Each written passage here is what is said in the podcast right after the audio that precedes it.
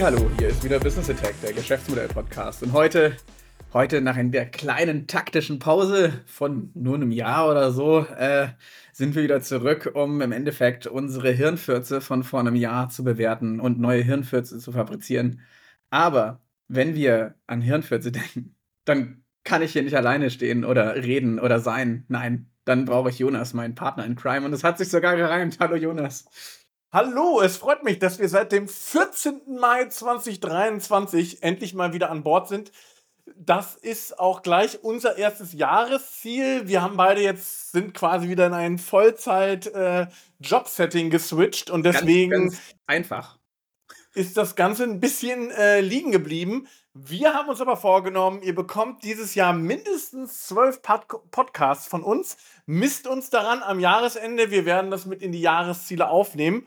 Aber ähm, bevor wir ähm, uns mit weiteren Themen im Jahr 2024 beschäftigen, gibt es jetzt erstmal die große Rückschau auf unsere äh, Thesen, Predictions für das Jahr 2023, an die ihr euch sicherlich alle noch erinnern könnt. Falls nicht, vielleicht noch mal einen kurzen Recap an dieser Stelle. Jonas, Wobei ich mir Jonas, natürlich gar nicht vorstellen kann, dass unsere Zuhörer und Zuhörerinnen sich an dieser Stelle nicht mehr an unsere Thesen erinnern können. Jonas, weißt du, du bist wie so, eine, wie so ein SWAT-Einsatzkommando, was einfach so gerade so, bam, ich wollte so alles so schön machen, weißt du, so ein Feuerchen anzünden, bisschen so die Leute abholen, man kommt so wieder rein, so die Dynamik aufbauen und du einfach, bam, und äh, äh, voll die Tür eingetreten, gleich to the point.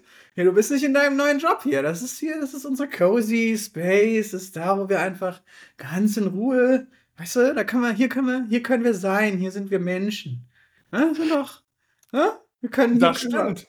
Das stimmt, aber du weißt ja, äh, ähm, das Jahr vergeht, ist, verging schnell und äh, die Thesen hatten nur eine sehr kurze Haltbarkeit.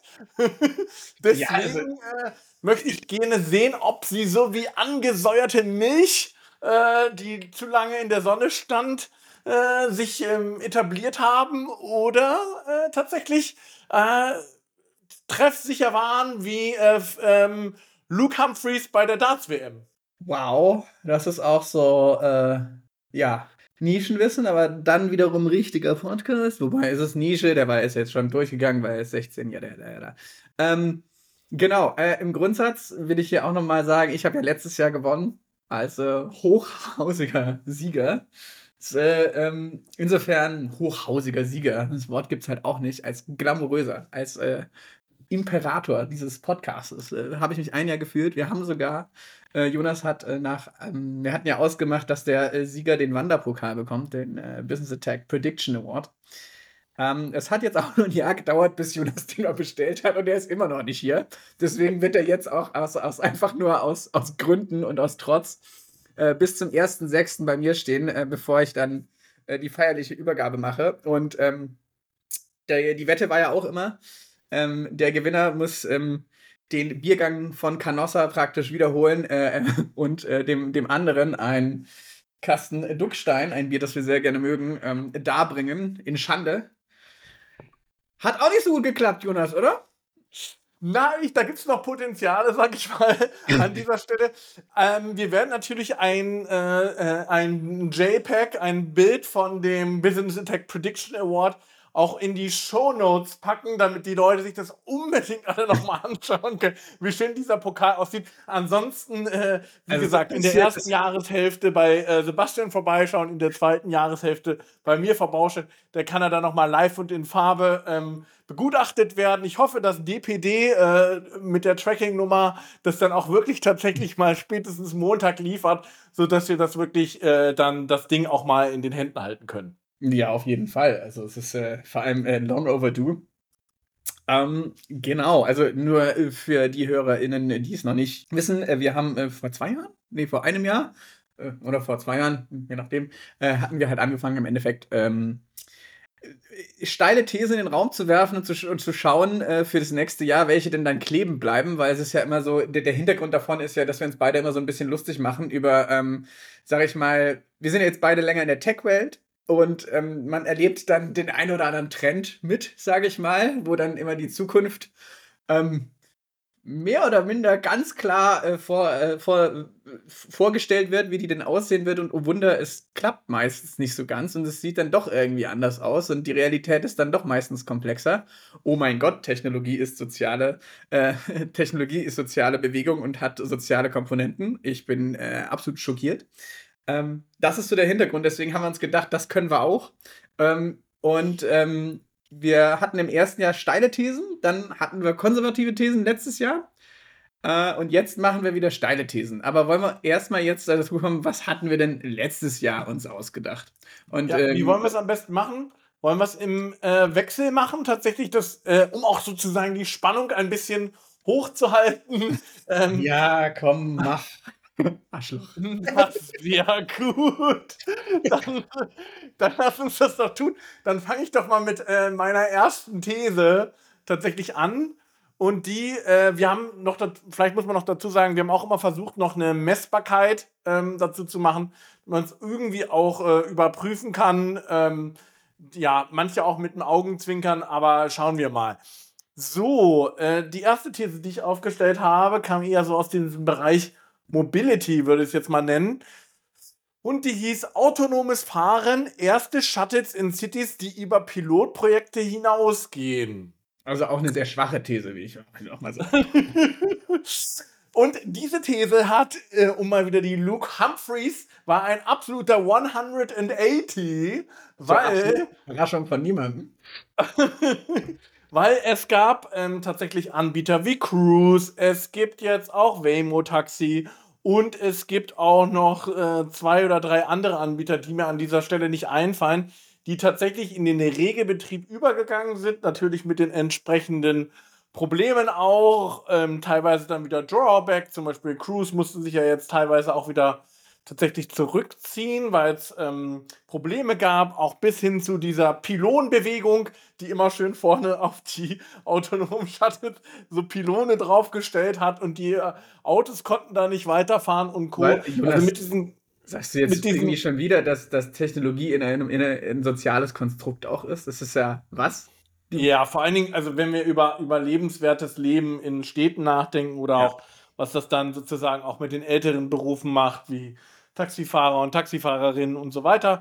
Es findet natürlich immer in so einem gewissen Spannungsfeld statt. In den USA natürlich noch viel mehr, weil viele ja auch über die Selbstständigkeit, über diese Service sich dann davon irgendwas auch erhoffen. Diese ganzen, diese ganze Uber-Driver-Bewegung und so weiter. Lange Rede, kurzer Sinn. Ähm, es gab es definitiv auch kommerziell buchbar. Deswegen habe ich mir an dieser Stelle mal ganz dreist einen Punkt äh, einverleibt. Aber ähm, was vielleicht auch wichtig ist, ähm, es ist definitiv auch aus meiner Sicht keine lineare Entwicklung. Also es gibt auch immer wieder sozusagen Drawbacks an der Stelle.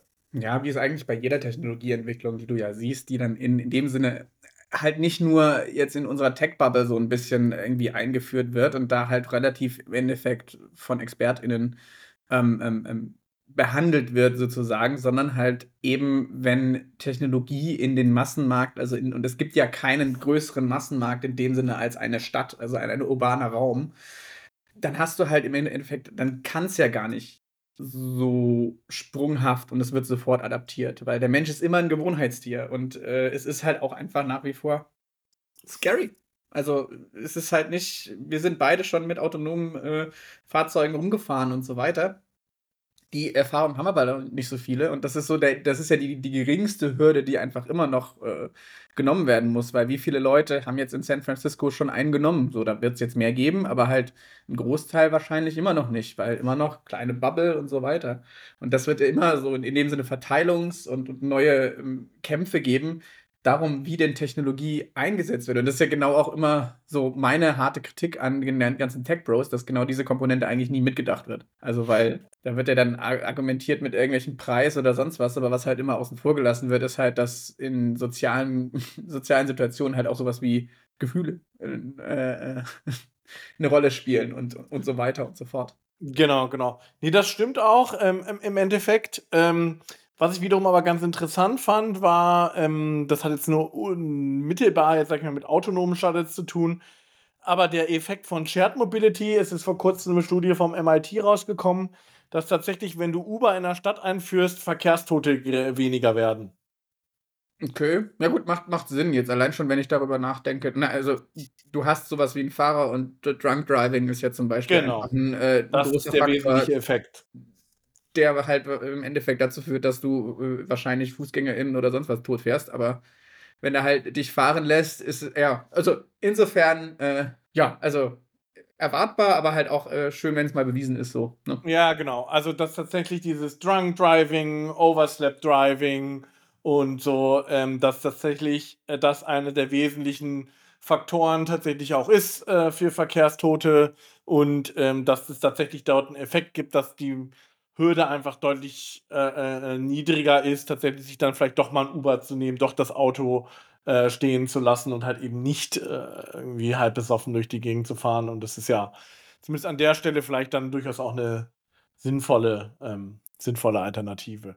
Gut, aber kommen wir mal zu deiner These, die jetzt auch nicht sonderlich steil war Stelle. unfassbar steil und, äh, ich bin nach wie vor stolz. Sie ist so viel besser als alles, was du produziert hast.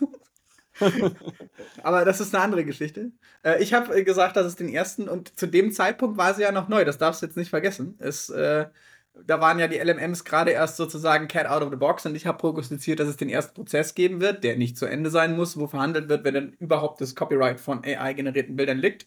Gab's auch 'n paar Grundsatzurteile jetzt im Endeffekt zu Messbarkeit, habe ich gesagt, Perspektive wird OpenAI mit AI-generierten, ne, Inhalten Geld verdienen müssen. Das Geschäftsmodell neben Subscription wird eingeführt. Das wurde jetzt mit dem Marketplace auch gemacht. Also, da ist viel Bewegung drin und, ähm, es gibt einfach immer noch kein höchstrichterliches, ähm, Urteil, aber, äh, die sind jetzt auch schon bei hohen Gerichten und was mich immer wahnsinnig diebisch freut, ist, dass im Endeffekt bisher kein einziger, ähm kein einziges Gericht in irgendeiner Form die künstlerische, ähm, Schaffenshöhe, glaube ich, heißt es, oder künstlerische also, gibt den deutschen Begriff Schöpfungstiefe. Schöpfungstiefe, danke.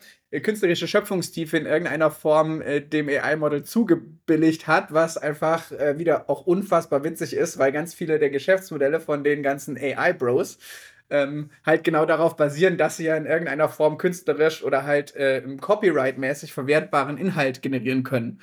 Und, ähm, ich hoffe, es bleibt so, weil dann wird's einfach lustig, weil, äh, wenn das so bleibt, dann würde ich sogar prognostizieren, dass halt die Open-Source-Bewegung noch mal deutlich krasser werden kann. Einfach, weil du halt dann, wenn wir das erste höchstrichterliche Urteil hätten, du dann halt wirklich im Endeffekt mal Stable Diffusion zum Beispiel auf Steroide stellen kannst.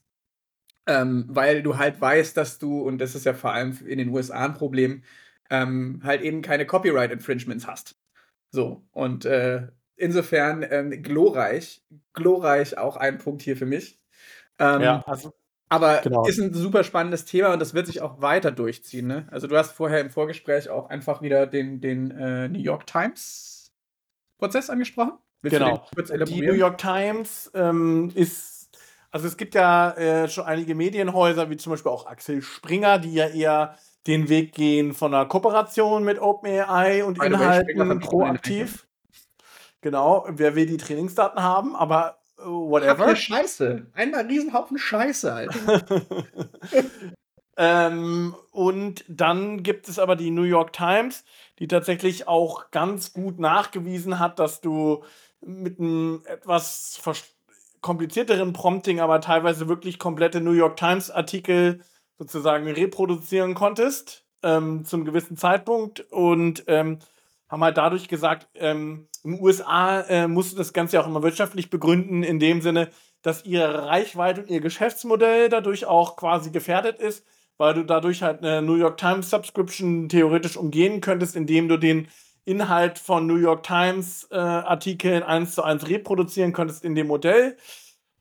Und ja, ähm, haben eine extrem lange Klageschrift dazu eingereicht, die auf unterschiedlichen, ähm, Prämissen basiert. Und wer sich dazu 'n bisschen mehr, äh, anhören will, da kann ich nur empfehlen da gibt's immer den Podcast, der zwar 'n bisschen vielleicht auch biased mit den mit auch von der Times, aber der heißt Hard Fork und die behandeln auch relativ detailliert in ihrer neuesten Ausgabe noch mal diesen Case, gehen sowohl auf die Kontra als auch auf die Pro-Argumente dazu ein und gehen auch noch mal 'n bisschen anhand der Klageschrift das durch. Kann ich nur empfehlen. Ähm, ja, das ist, äh, 'n Thema, was bleiben wird. Nicht umsonst haben alle LLM-Anbieter irgendwann mal aufgehört, äh, äh, tatsächlich zu veröffentlichen, auf welchen Daten äh, sie ihre Modelle trainiert haben. Was? Das ist die größte Scraping-Operation der Geschichte? Das kann ich mir nicht vorstellen, Jonas. Das wäre ja illegal. Das wäre, also. Ja, also gibt, gab ja so ein paar Gerüchte, dass zum Beispiel wiederum Relinks auf Reddit, die dann wiederum von äh, gerankten Medien kamen, dann siebenmal höher bewertet wurden in dem Modell und so. Aber das sind ja, wie gesagt, alles Gerüchte. Keiner kann das ja wirklich exakt äh, nachvollziehen.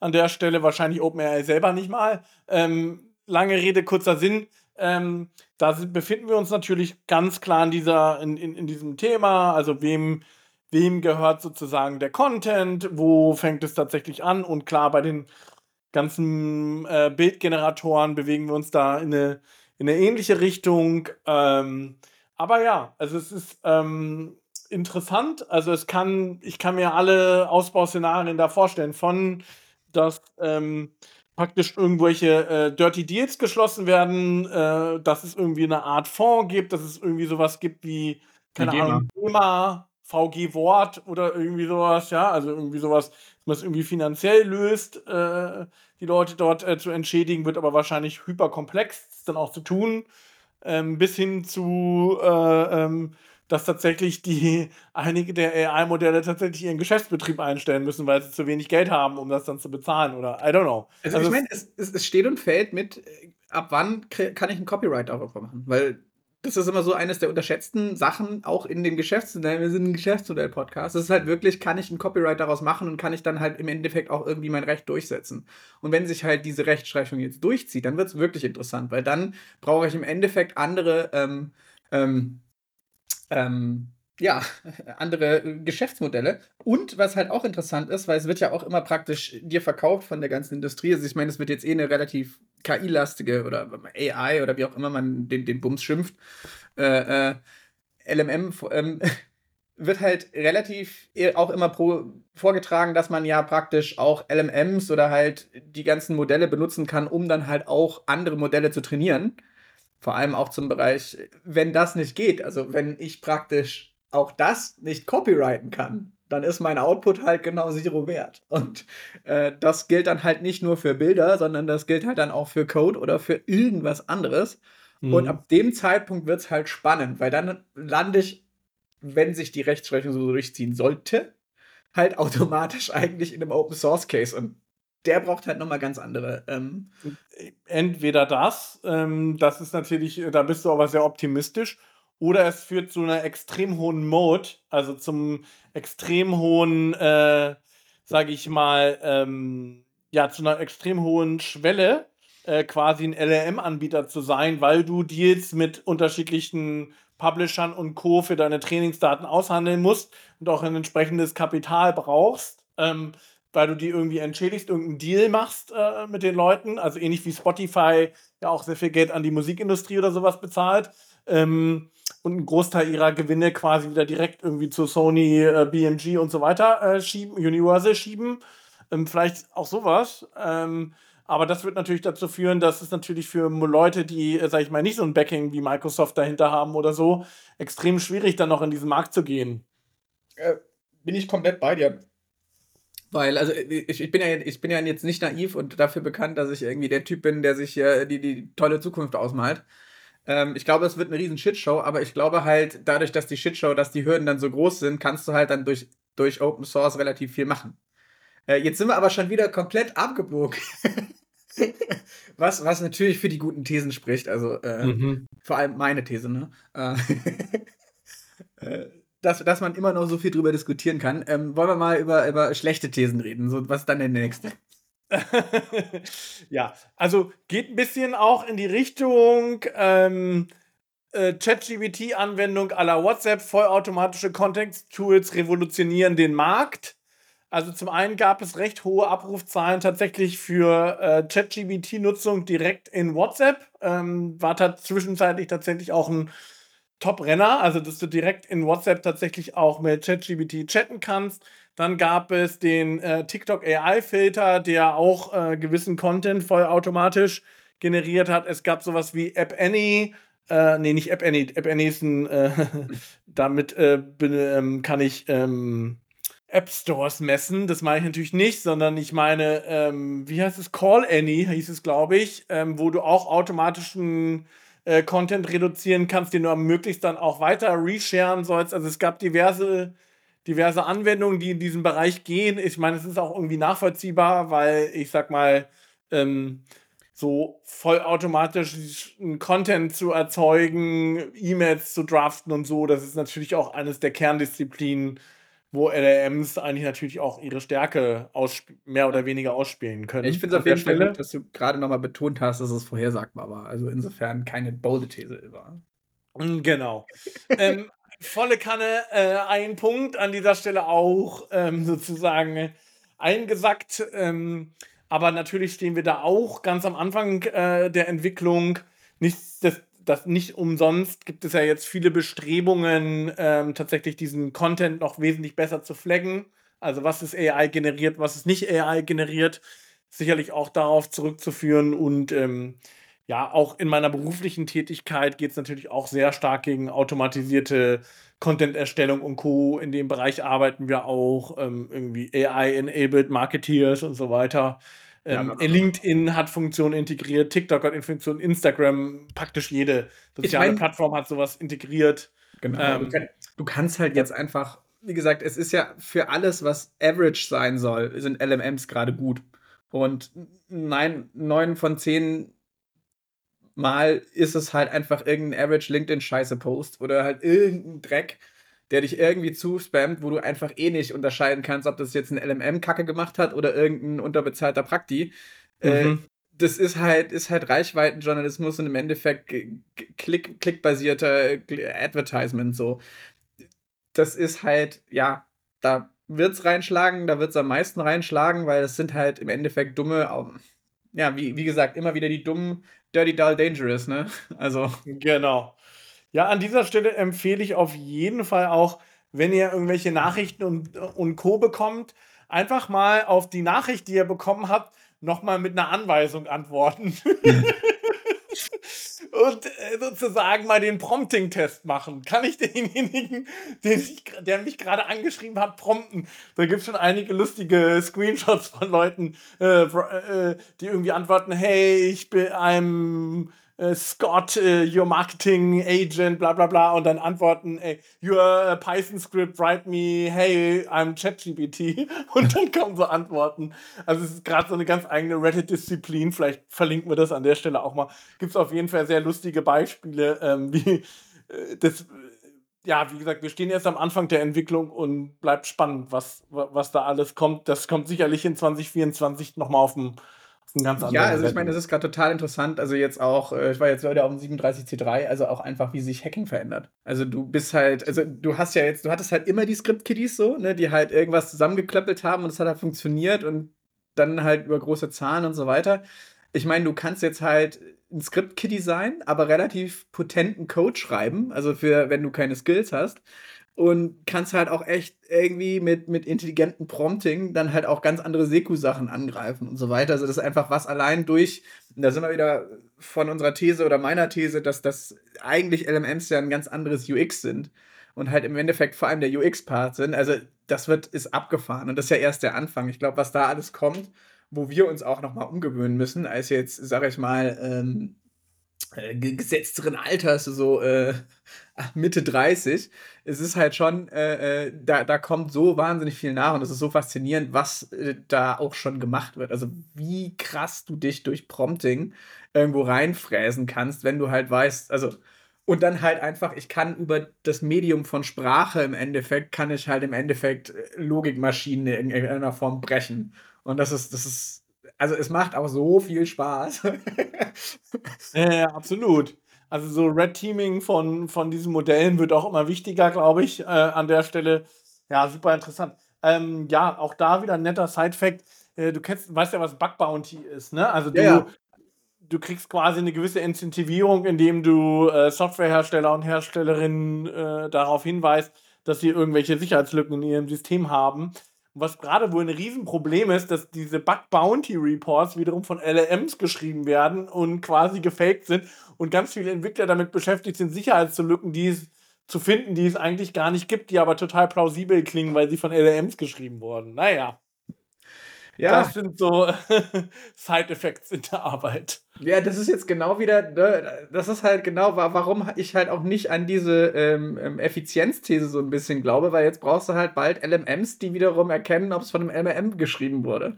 Das ist halt genau dieses, dann hast du auch wieder dieses klassische Wettrüsten und wodurch dann im Endeffekt auch wieder alles äh, im Endeffekt negiert wird, was da postuliert wird, was man sparen würde weil halt im Endeffekt der Workload dann doch derselbe bleibt, weil du halt versuchst, die rauszufinden, die halt dann legit sind. Also es ist einfach so, äh, also immer halt wieder bei, ne, bei, so die, die Blase so immer ein bisschen anpieksen.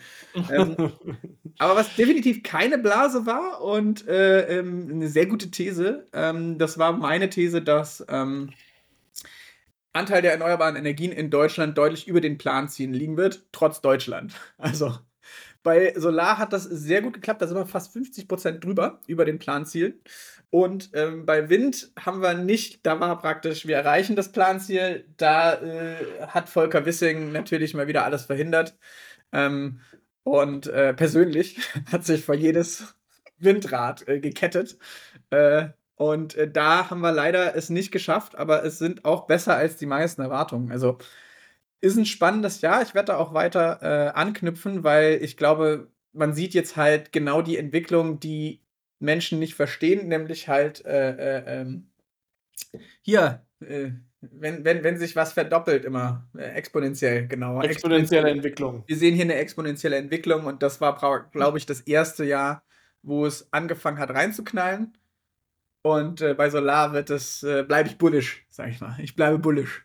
Ja, musst du ja schon fast berufsbedingt, aber ähm, ich sag mal, ja, natürlich, also mit den Solarzellen, also allein dieser ganze Hype äh, habt ihr ja sicherlich im Laufe des Jahres auch mitbekommen, mit diesen Balkonkraftwerken zum Beispiel. Allein das hat ja schon zum enormen Ausbau geführt. Ähm, vorher hat niemand über ein Balkonkraftwerk nachgedacht. Plötzlich wollten, waren überall Balkonkraftwerke ausverkauft. Ähm, ähm, genau, da da gehen wir in die Richtung, diskutieren wir ja danach auch nochmal bei den Thesen 2024 darum. Wind äh, ist natürlich äh, vor allen Dingen natürlich auch wieder so ein, so ein Bürokratiethema, ja. ein Thema von Ausbauplänen, Ausbau von Flächen und so weiter. Ähm, ja, wo sozusagen das Deutschland-Tempo, bei Olaf Scholz zu zitieren, nicht erreicht wurde. Ähm, das bleibt spannend. Ich sag mal, da gibt es auch jetzt mittlerweile ja ganz gute Analysen, wie sich das auch entwickelt hat in 2024. Was ich auch immer ganz interessant finde, ist, ähm, dass es immer so als so ein Negativkriterium gewertet wird, wenn Deutschland irgendwo auf dem, wohlgemerkt auf dem gemeinsamen Strommarkt in Europa ähm, Energie einkauft ja, dass es ja. so negativ wäre und wir uns ja irgendwie, als wenn diese absurde Vorstellung, dass es total erstrebenswert wäre, sich autark selber zu versorgen beim gemeinsamen Strommarkt. Anyway, ähm, die Kraftwerke wurden teilweise einfach nicht angeschmissen, weil es günstiger war, das einzukaufen. Also es ist ein totaler Markteffekt warum ja. man das macht. Äh, genau, also das ist halt einfach, es ist, wie gesagt, vor allem Leute, die sich mit dem Strommarkt und Netz halt nicht auskennen, so, äh, we don't fucking care, just let it be 50 Hertz. So. Oh. Es muss halt, 50 Hertz war es oder 60? Ja, genau. 50. Es muss halt die ganze Zeit da laufen und dem Rest ist scheißegal und im Endeffekt, äh, also ich meine im Endeffekt, wir hatten noch nie so wenig Kohleverstromung wie dieses Jahr. Ich glaube seit den 60ern nicht mehr oder 57. Ich bin mir gerade unsicher mit der Jahreszahl. Ähm, wir sind auf gar keinem so schlechten Weg. Es muss eigentlich viel besser gehen. Wir brauchen halt vor allem mehr Wind weil die halt einfach so eine Grundlast liefern kann, auch nachts. Aber ähm, wie gesagt, wir kommen später drauf. Ich glaube, wir sind jetzt, wir sind unten in der exponentiellen Entwicklung und es wird einige überraschen, hoffentlich. Wenn die EU oder halt im Endeffekt die Lobby der heimischen HerstellerInnen da nicht äh, wieder irgendeinen Quatsch macht. Äh, aber ich habe mir die 0,5 Punkte hier deutlich verdient, weil es war auf jeden Fall eine bolde These, vor allem mit dem Wind. Insofern, ähm, ja, was war denn deine letzte These, sag ich mal? Meine letzte These war, Bootstrapping is a new trend. No-Code-Tools erleichtern den Einstieg. Ähm, die These finde ich nach wie vor nicht äh, völligen Quatsch, muss ich sagen. An der Stelle nur, dass ich sagen würde, dass No-Code-Tools wahrscheinlich auch ein bisschen jetzt durch irgendwelche ähm, AI äh, Sachen so ein bisschen abgelöst werden. Teilweise integrieren sie das ja auch schon. Also es gibt schon Möglichkeiten, sich zum Beispiel irgendwie Figma, also dieses ähm, Grafikdesign-Tool zu prompten und dadurch sich dann irgendwie wieder Webseiten zu erstellen, die dann wieder zu irgendwelchen äh, äh, äh, ähm, quasi, wo man da wieder irgendwie eine, eine Marketingstrecke hinterlegen kann und so. Also es gibt da schon relativ viel.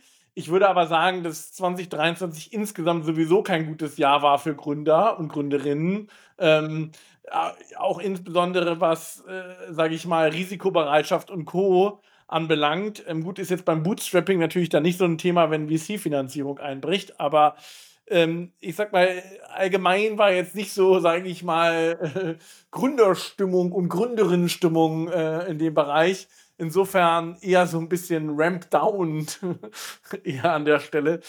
Deswegen muss ich äh, schweren Herzens sagen, ähm, dass es äh, gerade, weil wir jetzt auch in Richtung Messbarkeit gesagt hatten, ein bis zwei Top-Startup-Gründer müssen im Interview sagen, dass sie gebootstrapped haben und auch und auch Non-Tech-Founder sind und äh, sich das alles selber aufgebaut haben. Also da sind wir definitiv noch nicht, insbesondere nicht bei Top-Gründern sozusagen.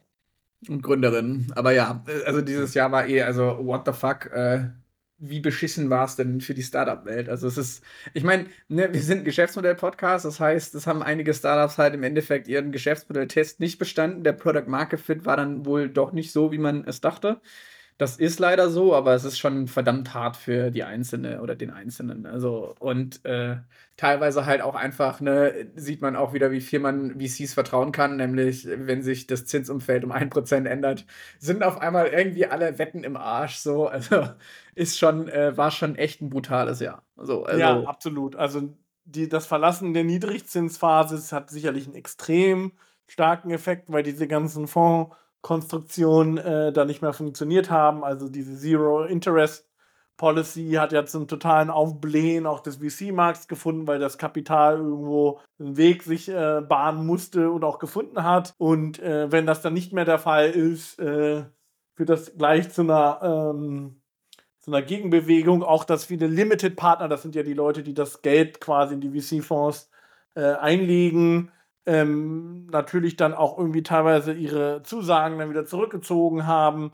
Viele Startups auch vermieden haben, irgendwie eine Folgebewertung anzustreben, weil sie dann eventuell eine Downround hätten machen müssen. Dann gibt es natürlich so Auswüchse wie Softbank, Tiger Global und so, die das auf einem ganz anderen Scale Zero Interest durchgezogen haben die ja teilweise irgendwie Leuten 100 Millionen Euro Schecks drüber innerhalb von zwölf Stunden überwiesen haben. It's called due diligence, mein Freund. due diligence. Ähm, und natürlich auch einfach, ähm, insbesondere auch das ganze Thema hier Software as a Service, Umfeld und Co. basiert natürlich auch sehr stark darauf, dass ähm, es eine gewisse Offenheit auch bei Unternehmen gibt, sowas dann auch einzukaufen. Das hat natürlich gerade, sag ich jetzt mal, in so einem vermeintlichen ähm, Krisenmodus oder Cash is King Modus äh, wird, wird an sowas natürlich auch als erstes gespart. Ja. ja. ja. Also muss ich an der Stelle sagen, leider keinen Punkt, ähm, aber aufgeschoben ist nicht aufgehoben, ne? Das, stimmt. Ähm, wir kriegen übrigens keine Punkte, wenn man irgendwann später mal doch mit seiner These recht hatte. Mm, das, du meinst nicht den Nostradamus-Effekt kann ich hier für mich nutzen, man muss es nur richtig begründen? Ja, gut, wir, ich meine, wir machen eh nichts anderes als diskutieren in diesem Podcast, insofern. wir können darüber diskutieren, aber vielleicht dann offline. Ja, ich glaube, dann verlieren wir, äh, den, den, verlieren wir den, äh, einen der zwei HörerInnen, die wir gerade haben. genau, aber kommen wir, kommen wir zum Versagen. Äh, meine letzte These war ja, dass die Supply Chain dank Zero Covid, ja, das war ein Ding äh, letztes Jahr äh, in China, ähm, wieder im Arsch sein wird und ähm, wir einen Nachholeffekt haben da und weiterhin so ein systemisches Auseinandersetzen von Best versus Rest.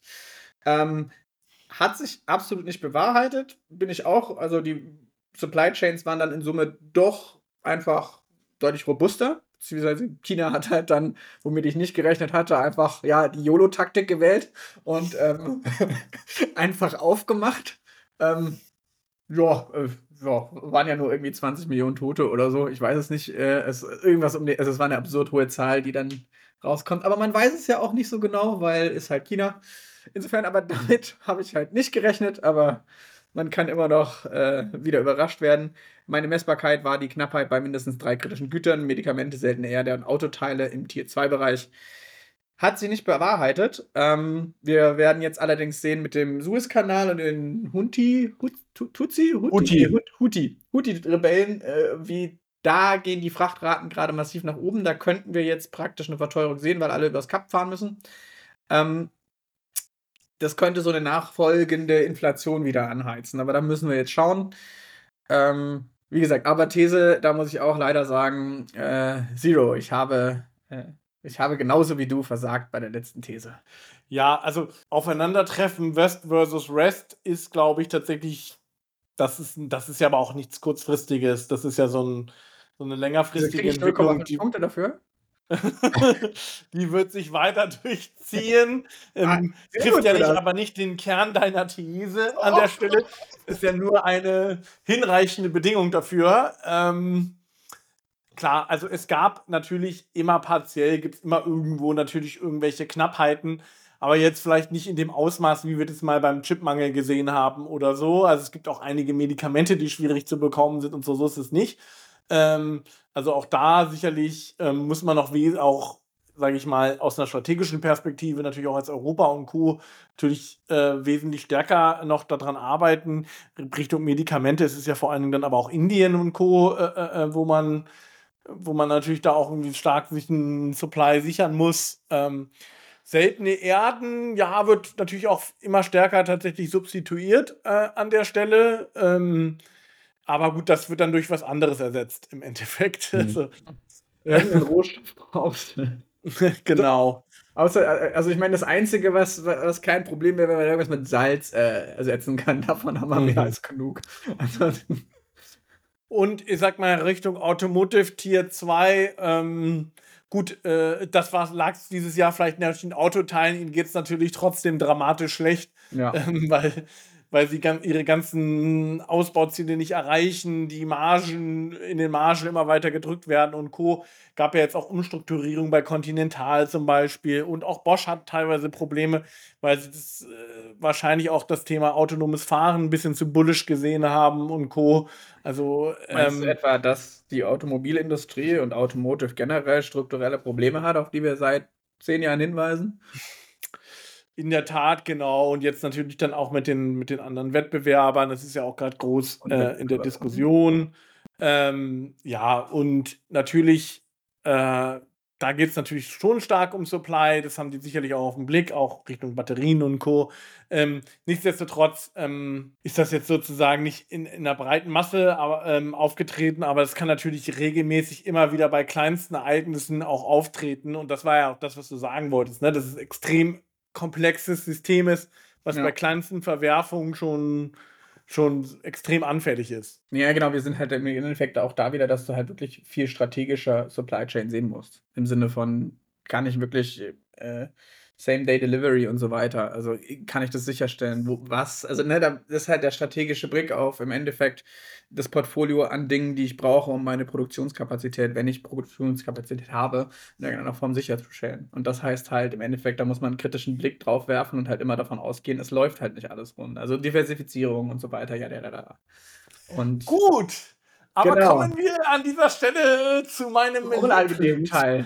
Äh, dieses äh, Podcast. Soll ich jetzt hier einen Tusch reinschneiden oder was? Richtig, an dieser Stelle der Tusch bitte und dann ähm, kommen wir doch zur feierlichen Verleihung äh, des Business Attack Prediction Awards 2023 und äh, zählen noch mal kurz zusammen.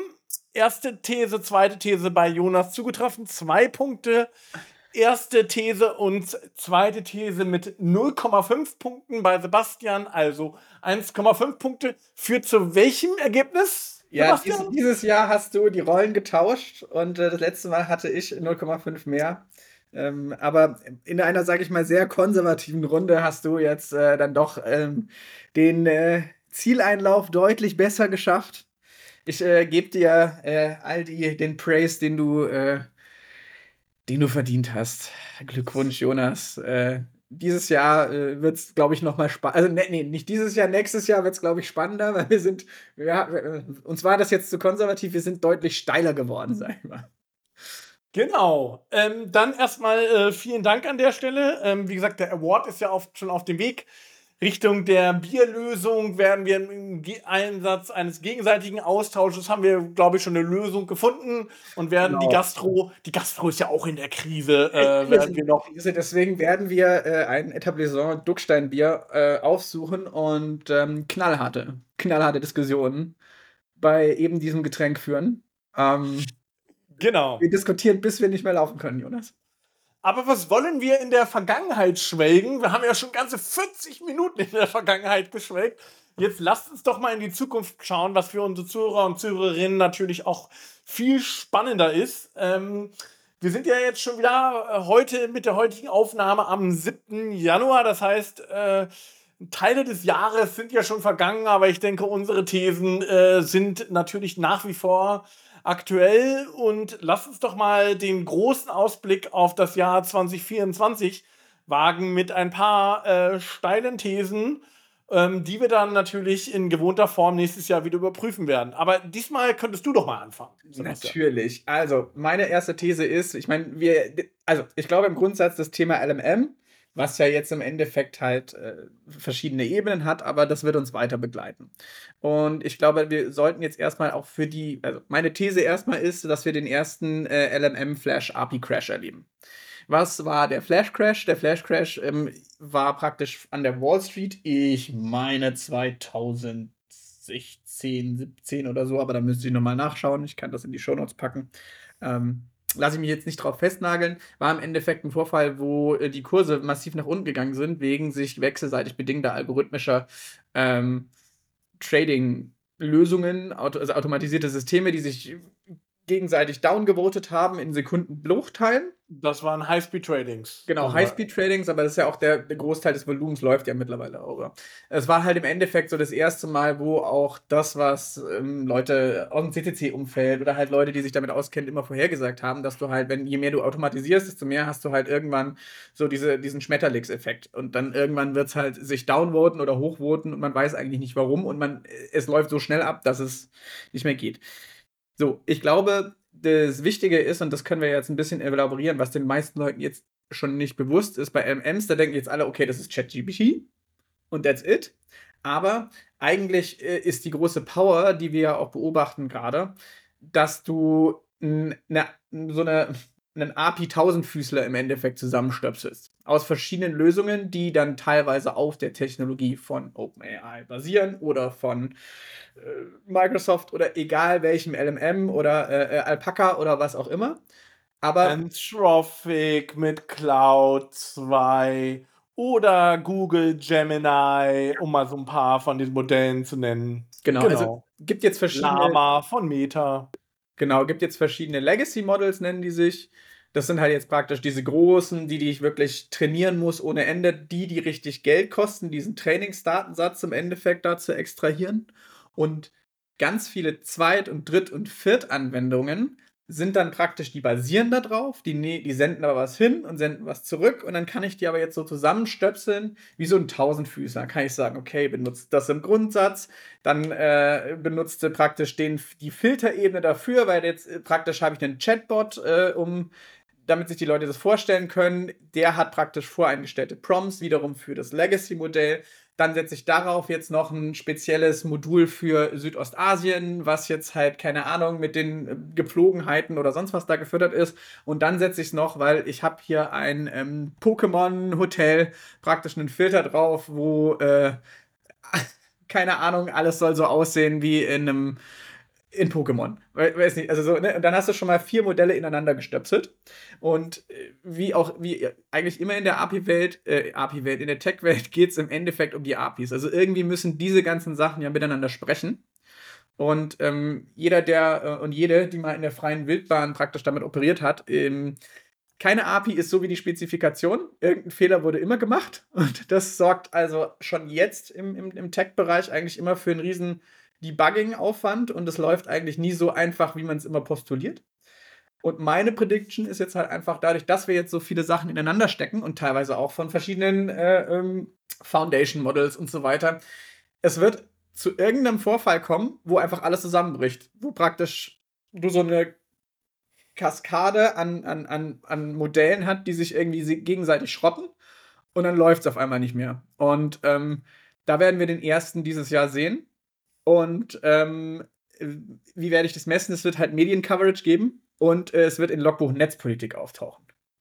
Und ähm, was ist denn deine Meinung dazu? Weil ich glaube, es ist einfach, das ist den Leuten nicht bewusst, dieses Ineinanderstecken von LNN-basierten Lösungen, muss man ja mittlerweile sagen. Ja, genau. Also du wirst quasi so eine Art Tech-Stack haben mit unterschiedlichen Modellen, ähm, weil ja nicht auch zum Beispiel für viele Anwendungszwecke sich ein LLM ja zum Beispiel auch gar nicht reicht. Also du musst es dann auch kombinieren mit einem klassischen Machine Learning Modell, mit einem Computer Vision Modell und so weiter.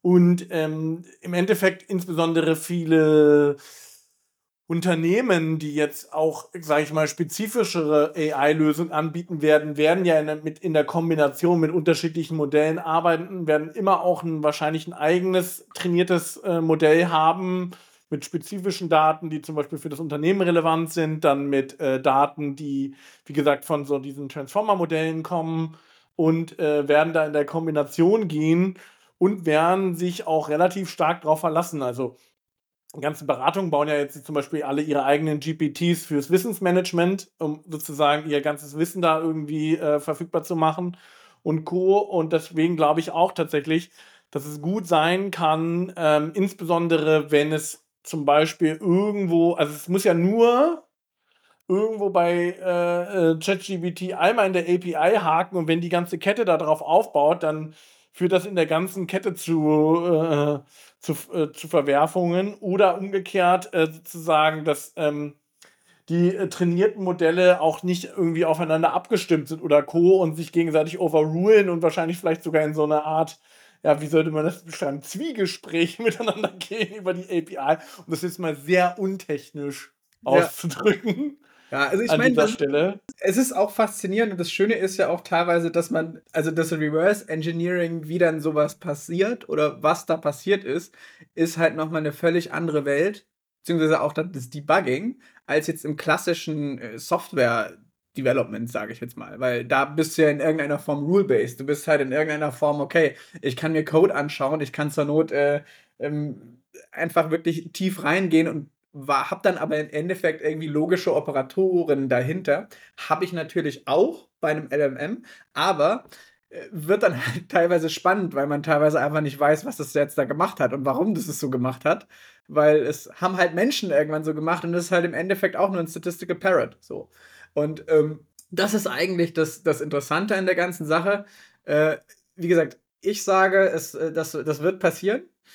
Ähm, und ich glaube, es wird lustig, weil man re re relativ viel davon lernen können wird. Einfach, wie reagiert man denn da? Also, weil da bricht eine völlig neue Welt des, des Debugging eigentlich auch an. Und wie lange wird das dauern?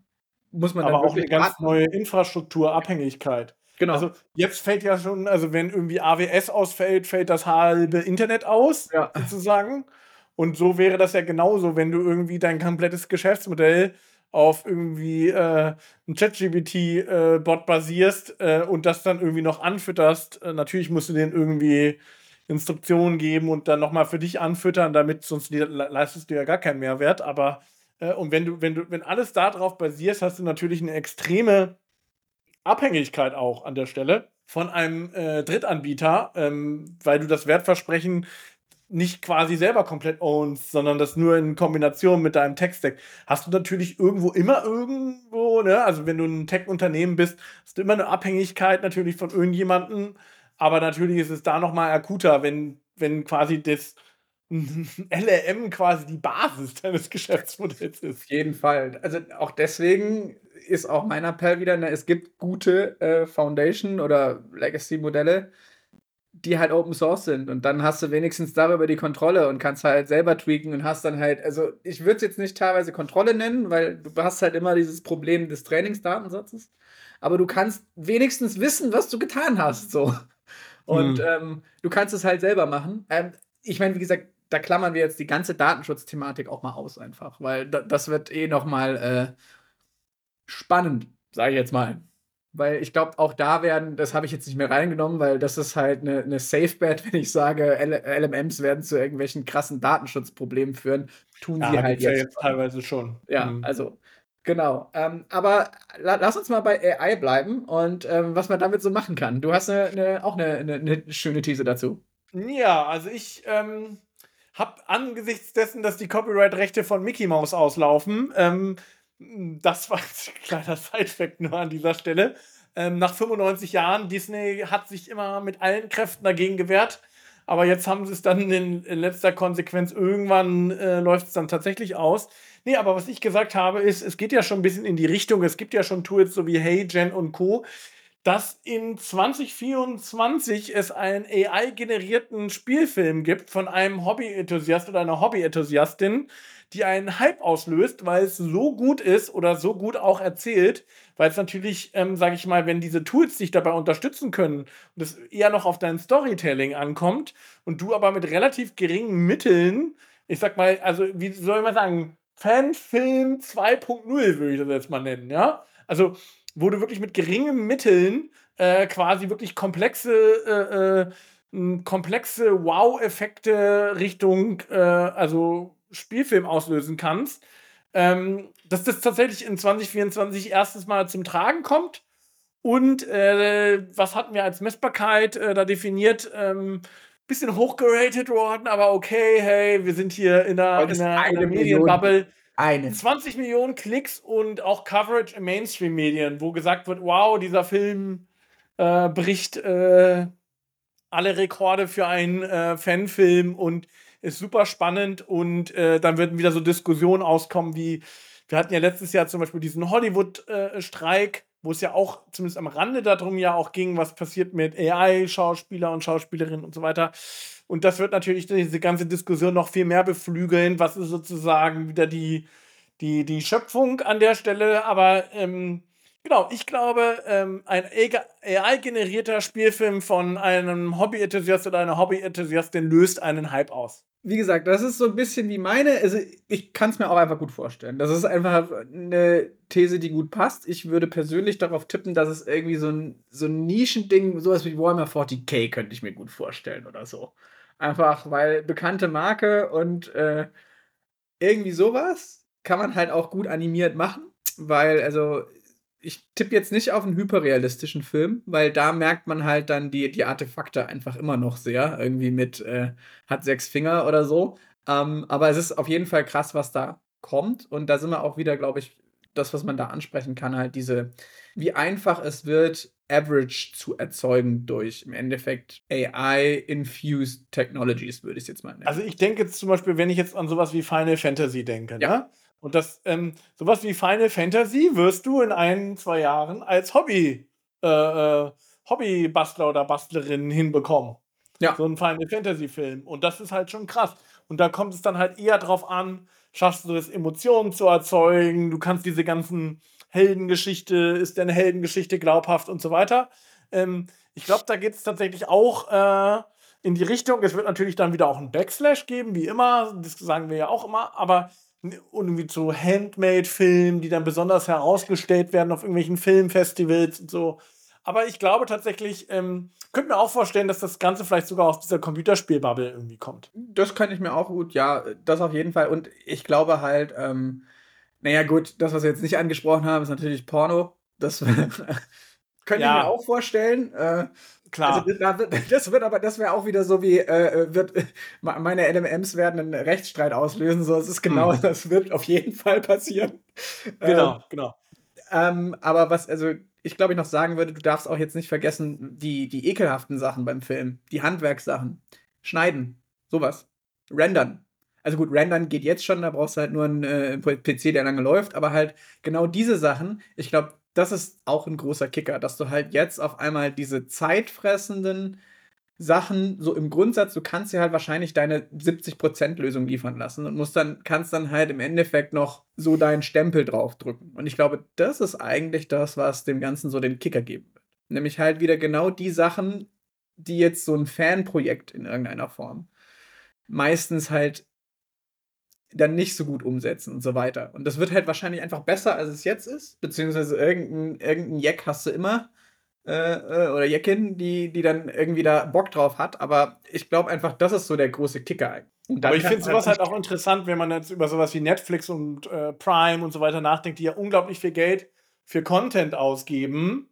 Ähm, was das für Implikationen dann auch für deren Geschäftsmodell zum Beispiel hat, wenn du, sag ich mal, auch Content erzeugen kannst, relativ günstig erzeugen kannst, ähm, der vielleicht nicht ganz so erfolgreich, aber ähnlich erfolgreich ist. Und ähm, was das dann wieder heißt, also das, aus meiner Sicht ist es dann wieder ein großer Gewinn für die sozialen Medien und Co., wo es ja eh schon User-Generated äh, Content gibt und der wird dann halt einfach noch auf einem ganz anderen Level sein. Aber für Netflix und Co., die ja einen Großteil ihres Geldes ja auch für Content äh, ausgeben, wird es ganz interessant sein. Also ich glaube, diese, diese grundsätzlichen Themen äh, äh, werden bleiben. Das auf jeden Fall. Ich meine, das Lustige ist, es war halt auch wirklich noch nie so einfach im Endeffekt, äh, so, äh, äh, also Filme zu scrapen. Ich meine, du kannst halt einfach wirklich einmal alle Filme dieser Welt da reinwerfen. Und dann, ja, also es wird viel, es wird halt, also ich glaube, es ist so wie wenn man, äh, ich lege ja auf und wenn man nach äh, Psytrance guckt. Der Amount of Scheiße wird unfassbar hoch sein und es wird dann halt immer die zwei, drei geilen Sachen geben. Ja. Aber wenn du die, die sind halt auf einem riesen Haufen Scheiße. Und das wird halt im Endeffekt genau dazu kommen. Und ähm, Genau, aber es wird halt ein, zwei, drei richtige Knallerthemen geben und ähm, deswegen wird sich da wahrscheinlich auch so eine ganz neue Berufsgruppe, irgendwie AI-Videoproduzent oder sowas herausbilden. Ja. Die äh, quasi sogar auch vielleicht wieder für große Streamer, die das dann wieder lizenzieren oder so. Also, das kann ich mir ganz gut vorstellen, dass es in die ja. Richtung geht. Nee, schöne These auf jeden Fall. Ja, ähm, im Hintergrund äh, auch ein schöner Krankenwagen auf jeden Fall. Oder jeden Fall. Feuerwehr? Nee, war, war, war Krankenwagen, aber. Ja, gut. Sehr gut. Dann gehen wir mal zu deiner zweiten These. Äh, die ist, äh, sag ich mal, ich, ich kann ja, ich kann ja nicht, nicht bullish auf, auf Solar sein. Ähm, deswegen, ich bin noch bullischer dieses Jahr. Ich sage, wir verdoppeln gegenüber den Planzielen 2024 das, was installiert wird. Und da sind wir eigentlich wieder bei der Diskussion von vorher. Ich glaube, die Leute unterschätzen gerade, wie massiv die Exponentialentwicklung ist bei ähm, Erneuerbaren generell, ja, aber vor allem bei Solar, weil wir so massive Überkapazitäten jetzt in China haben und halt im Endeffekt, was, was du nicht im Endeffekt negieren kannst, ist halt der krasse Preisvorteil und der schlägt jetzt halt durch, vor allem im Industriebereich. Also es ist halt jetzt, ich glaube, es wird einfach kein Unternehmer, keine Unternehmerin ist halt so dumm, sein Dach nicht voll zu klatschen damit. Weil Energie wird gerade teurer wenn du dir vor allem den CO2-Preis anschaust, der einfach ab 2027 endgültig reinknallen wird und so weiter. Vor allem die Industrie und ähm, eigentlich alle UnternehmerInnen können halt rechnen. Und ich glaube, jeder stellt sich jetzt halt und jede wird sich halt, sobald es geht, äh, irgendwas praktisch gratis Strom auf, aufs Dach klatschen. Und ähm, die äh, Grenzkosten gehen halt gerade massiv runter. Und so, so, solange jetzt die EU nicht irgendwelche Zölle wieder einschiebt und so weiter, werden die Kosten für alle Materialien einfach so massiv nach unten jetzt gehen, dass ähm, es einfach, glaube ich, deutlich eine positive Überraschung geben könnte. Und, ähm, Deswegen ist es ja zum Beispiel nicht unbedingt automatisch ein gutes Investment, in Solarfirmen zu investieren, aufgrund des Preisdrucks und Co., also auch nicht in Hersteller. Es kann auch ein ganzes ganz schlechtes Investment sein, in irgendwelche chinesischen Hersteller zu investieren, weil die sozusagen sich da alle gegenseitig aufreiben, sondern eher im Sinne des Verbraucher und der Verbraucherin, das ist halt dadurch halt äh, deutlich günstiger wird. Es bleibt natürlich das Thema, dass du natürlich trotzdem Handwerker und Handwerkerinnen brauchst, die das Ganze dann irgendwo hinschrauben und so. Also dieses Bottleneck hast du schon auch noch. Ja, ja.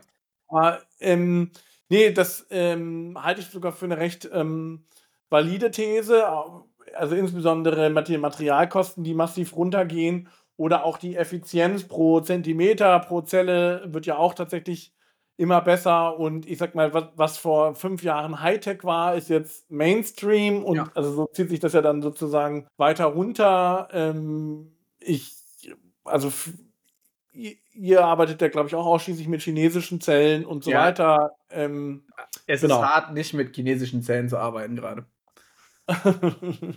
Also ja.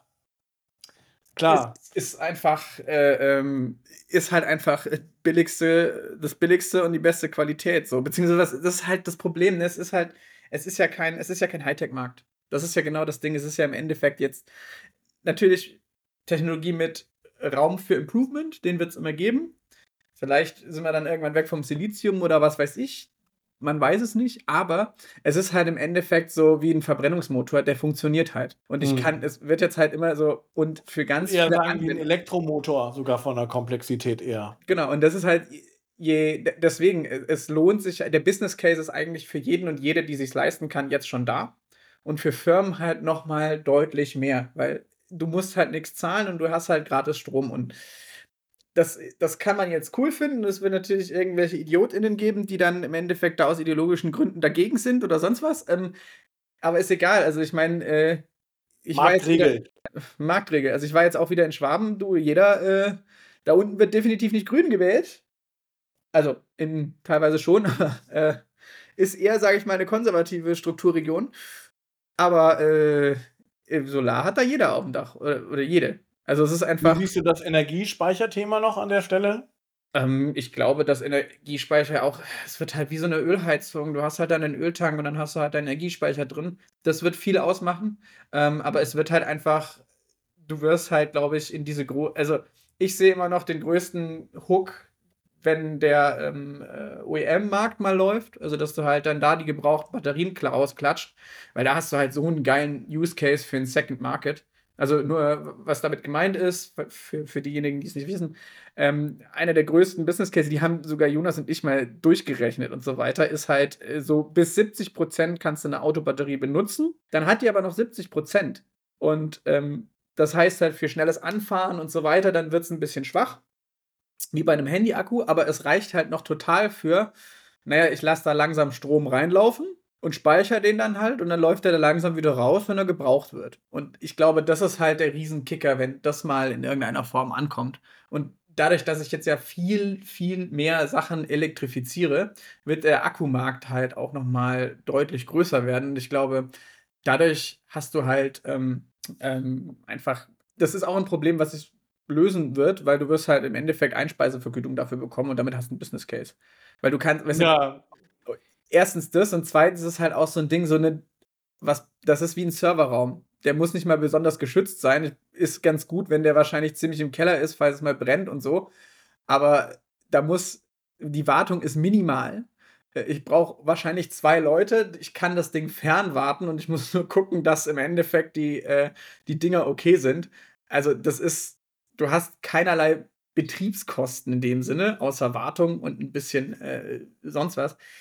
Das ist ein eigenes Ding. Also, das sehe ich jetzt nicht unbedingt als Problem, muss ich sagen. Vor allem, wenn man halt gebrauchte Batterien in dem Sinne nimmt. Ja, also genau, der Gebrauchtmarkt geht ja gerade erst los, auch Richtung Ja. Elektroautos und Co. Ähm, erstaunlicherweise erweisen sich viele von den Batterien auch als deutlich haltbarer, als man mal gedacht hatte. Es geht ja jetzt sogar, äh, kommen ja jetzt sogar die ersten Feststoffbatterien auf den Mhm. Markt, also CATL nächstes Jahr und Co. Das äh, heißt aber auch wieder, dass es wieder einen großen Markt, also äh, in der unteren Kette gibt sozusagen, ähm, die man dann vielleicht tatsächlich eher als Energiespeicher nutzen kann. Ja, also wie gesagt, auch das ganze Entsorgungsthema wird dann sicherlich noch spannend. Da, da müsste man dann noch mehr rein investieren und Co.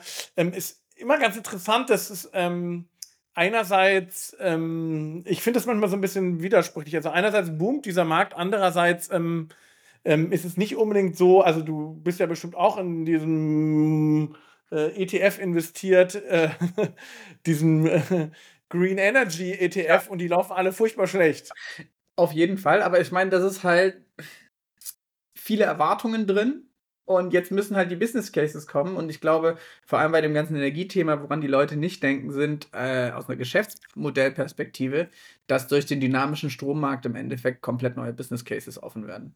Weil ich kann halt dann im Endeffekt, ich, ich, es wird immer mehr zu Situationen kommen, wo ich sozusagen einfach for free Ener Energie habe. Und dann kann ich halt zum Beispiel Microfactoring oder so ganz anders denken. Dann kann ich halt einfach einen vollautomatisierten Eisenschmelze mit einem 3D-Drucker oder was weiß ich kombinieren. Was eigentlich absoluter Wahnsinn wäre, weil das halt anfahren und abfahren und so weiter macht man eigentlich nicht. Aber das wäre dann halt möglich, weil ich zahle nichts mehr für Energie. Ich werde dafür bezahlt sozusagen, dass ich Energie verbrauche und ich glaube, das wird auch, das ist das, was die Leute aus einer Geschäftsmodellperspektive praktisch ähm, gar nicht ähm, auf dem Schirm haben. Und ich würde jetzt hier den Begriff des äh, Rapid Production äh, würde, Geschäftsmodells würde ich jetzt hier äh, etablieren. Habe ich mir gerade Ja, ich würde das sagen, das irgendwie Energy, Energy-based äh, Microfactories oder so. Ja, okay. Kam der Berater in dir durch. Nehmen wir. Ja, äh, wer da und kann mich gerne anschreiben zu dem Thema. Äh, da können wir mal was gemeinsam stöpseln. Da freue ich mich drauf. Gut, dann kommen wir mal zu meiner zweiten These. Ähm, ich, ich, oh, jetzt ist es dieses Jahr endlich soweit. AR, Beyond the Hype. Ähm, Kombination von AR, Computer Vision und AI wird durch Companies wie äh, Apple und Co. zu Mainstream und äh, was ist meine Messbarkeit in dem Bereich? Ähm, also diese Apple Vision Pro und die Quest 3 ist ja schon auf dem Markt äh, mit AR, deutlich stärkeren AR-Funktionen, also dieses See-Through, dass du deine Umgebung wesentlich besser äh, wahrnehmen kannst. Apple äh, wird darauf ja aufspringen. Ich sage, dass obwohl das ein schweineteures äh, Device ist, was niemand braucht, wird das deutlich besser verkauft, als äh, sich das so die Experten und Expertinnen vorgestellt haben. Das soll ja so an die 3500 Dollar kosten, das Ding. Und ich sage, das wird sich äh, wie Schnitzel verkaufen. Ja, ja, also ich meine, das ist eine steile These. Auf der anderen Seite ist Apple, das kann halt leider wirklich passieren. also ich glaube halt, die, genau, was, unsere These war ja jetzt, das hatten wir auch schon bestimmt das ein oder andere Mal. Ich will jetzt nicht raussuchen, ich meine, der Podcast ist jetzt auch ein bisschen älter. Ähm, wo wir das hatten, aber unsere These war ja immer, dass VR nicht das große Ding ist, sondern AR, also Augmented Reality. Und weil da, da kannst du halt im Endeffekt wirklich Use Cases machen, vor allem bei Industrieapplikationen. Und ich glaube halt, die, das Konzept des, des Apple-Dings, äh, ich vergesse den Namen immer, die Apple Vision Pro. Die, der Vision Pro ist halt zum Beispiel allein schon dadurch, dass ich ein äh, Homeoffice emulieren kann und so weiter. Mit den Screens und so weiter. Das, das denkt das Ganze ein bisschen weiter. Deswegen könnte ich mir auch vorstellen, dass es deutlich besser läuft. Ich glaube, Apple macht halt jetzt genau wieder so die Hoffnung wie damals mit dem iPhone. Sie werfen halt was rein und hoffen dann auf die Dev-Community so. Die äh, dann da wirklich den geilen Scheiß draus machen. Wenn sie das nicht verkacken, ich könnte mir auch vorstellen, dass es äh, deutlich krasser wird, als man es gedacht hat. Vor allem, sie haben, wie gesagt, was sie halt nicht abstellen können, immer noch nicht, ist halt, dass einem Drittel der Leute schlecht wird. Ja, ist mit AR schon ein bisschen besser, die Quote, aber. Du hast trotzdem vor allem Frauen, wenn mich mein äh, Wissensstand nicht täuscht, haben halt einfach diese Veranlagung, dass denen immer noch schlecht wird. Und das ist halt, wenn sie das gut runtergebracht haben, also ich meine, sie haben ja mit den geschliffenen Linsen, dass deine Sehstärke und so weiter, also da haben sie verschiedenste Maßnahmen implementiert. Es ist wohl auch deutlich besser als bei anderen Produkten, aber diese Quote gibt es halt immer noch. Das kann halt dann immer noch dazu führen, dass ähm, das jetzt nicht der, das Massen-Massen-Device wird, aber auf der Klar. anderen Seite äh, ist es halt auch einfach, äh, braucht Apple halt keinen Massen-Massenmarkt bei dem Preispunkt, um dass das Ding einfach ein guter Erfolg wird oder halt das, der, das Standard-Use-Case-Tool in, in, in Corporate-Anwendungen. Mhm. Ja, also ich finde das ganze Thema halt interessant, weil du halt erstens, also es es gibt mehrere Sachen, die aus meiner Sicht darauf einzahlen. Zum einen wird es einfacher, Content äh, für AR zu erzeugen, äh, siehe meine erste These, ja. Ähm, es wird wesentlich einfacher sein, 3D-Daten und so weiter zu erzeugen, um die dann wiederum darzustellen. Also die meisten Sachen wurden ja, wie gesagt, wirklich erst ähm, erfolgreich, wenn es auch ausreichend Content dafür gab. Gibt es halt bei vielen Sachen halt einfach noch nicht. Ich glaube, das wird so ein Thema sein. Und das zweite Thema ist, was ich tatsächlich auch sehe, ist, ähm, da habe ich auch schon äh, mit ein paar anderen Leuten drüber gesprochen, tatsächlich so dieses äh, Screen, also dass du es wirklich wie so ein Screen begreifst, also kaufe ich mir jetzt irgendwie einen 85 Zoll Fernseher oder kaufe ich mir sowas? Und das ist tatsächlich nochmal, äh, und vielleicht auch, also beim 3500 Dollar Device ist mir schon klar, dass eine Familie sich nicht drei Brillen kauft, äh, außer sie ist irgendwie wohnt im Silicon Valley oder so. Aber also das glaube ich auch nicht. Aber ähm, so perspektivisch gesprochen, auch wenn die Quest 3 noch ein bisschen günstiger wird und so, glaube ich halt einfach, ähm, dass man sich halt wirklich überlegen wird, weil dieses, ähm, dieses Unlimited äh, Screening dann an der Stelle tatsächlich nochmal ganz interessant sein kann und du wirst halt, wie gesagt, nicht ganz so schlimm rausgegriffen, wenn irgendwie dein Kind ins Zimmer kommt und dir irgendwie auf den Schoß springst. Du stehst da nicht wie der letzte Depp da, wie das vorher bei reinen VR-Anwendungen der Fall war. Ja, nee, also ich würde mich ja auch ein bisschen freuen, wenn es endlich mal vorwärts geht, weil AR kann schon richtig geil sein. Ja, hoffentlich ähm, verhindert es dann auch so Bilder wie äh, irgendwie an Silvester vorm Arc de Triomphe, wo alle ihre Smartphones hochhalten und keiner mehr die Realität wahrnimmt. Das wird natürlich in Zukunft auch so sein, aber sie werden wenigstens alle so Brillen aufhaben, die das live filmen. dann sieht es wenigstens aber weniger scary aus. Was ist denn schon Realität? Lass uns einfach so richtig tief abtauchen. Gut, kommen wir mal zu deiner dritten These tatsächlich. Ja, das wird auf jeden Fall, die ist auch mal wirklich, da habe ich jetzt mal einen rausgeholt. Hier äh, kommt der Humpen auf den Tisch mit Karacho. Ähm, ich sage, es wird mindestens einmal in 2024 die Existenz einer AGI verkündet und dann gnadenlos von der Wissenschaft zerrissen, diese Behauptung. Wir hatten es ja jetzt schon in dem ganzen ähm, OpenAI-Drama von, von shakespearischem Ausmaß äh, ob äh, Frank, Frank Oldman? Tom? Wie heißt er? Der Oldman mit Vornamen. Ja, Sam Oldman. Sam Oldman, danke. Ähm, ich, äh, ähm, nein, ich zitiere nicht die, die, Legend, die legendäres Zitat des Apple-Chefs von Sebastian Schwarz. Bleiben wir an dieser Stelle einfach bei Sam ja, Altman. Wer will, kann in der Vergangenheit ja, ich und Namen mal nachhören. Aber ähm, ja. Sam Altman, rein raus, AGI, neues Modell, ich weiß gar nicht mehr, wie es hieß. Äh, angeblich kann es super gut rechnen und deswegen wurde es ganz nah an AGI. Genau, ich sage halt, genau, irgendeine, also wahrscheinlich OpenAI, aber die werden rauskommen mit dem Claim, wir haben eine AGI, also Artificial General Intelligence das ist ja das, wovor alle immer warnen und so tun, als ob das dann ganz schlimm sei, weil das ist ja dann eine sozusagen mit den kognitiven Fähigkeiten eines Menschen und einer, einem Selbstbezug. Also in irgendeiner Form, dass es die, die eigene Existenz praktisch sich bewusst ist und halt eben auch sozusagen dadurch das Wesen ändern kann, womit ich sozusagen überhaupt kognitive Prozesse in irgendeiner Form hätte, die allerdings dann wegintudiert sind von dem, was es eigentlich programmieren sollen könnte. Also es gab ja schon das Paper von, ich glaube, den Microsoft Research Labs, die ja schon Sparks auf ein AI, äh, auf ein AGI das genannt haben, wo sie dann das, die Tests gemacht haben. Das war auch ganz lustig, weil das hat sich als am Anfang alles plausibel angehört, dann kamen einfach mal Leute und haben die gleichen Fragen gestellt, dann hattest du schon Model Degeneration und die These war jetzt nicht unbedingt haltbar. Ich glaube da an was ähnliches. Ähm, es wird einen riesen Hype geben, es wird super viele ähm, Doom-Posts und sonst was und äh, äh, äh, LinkedIn wird voll mit Scheiße sein, wie immer, aber wann ist LinkedIn nicht voll mit Scheiße?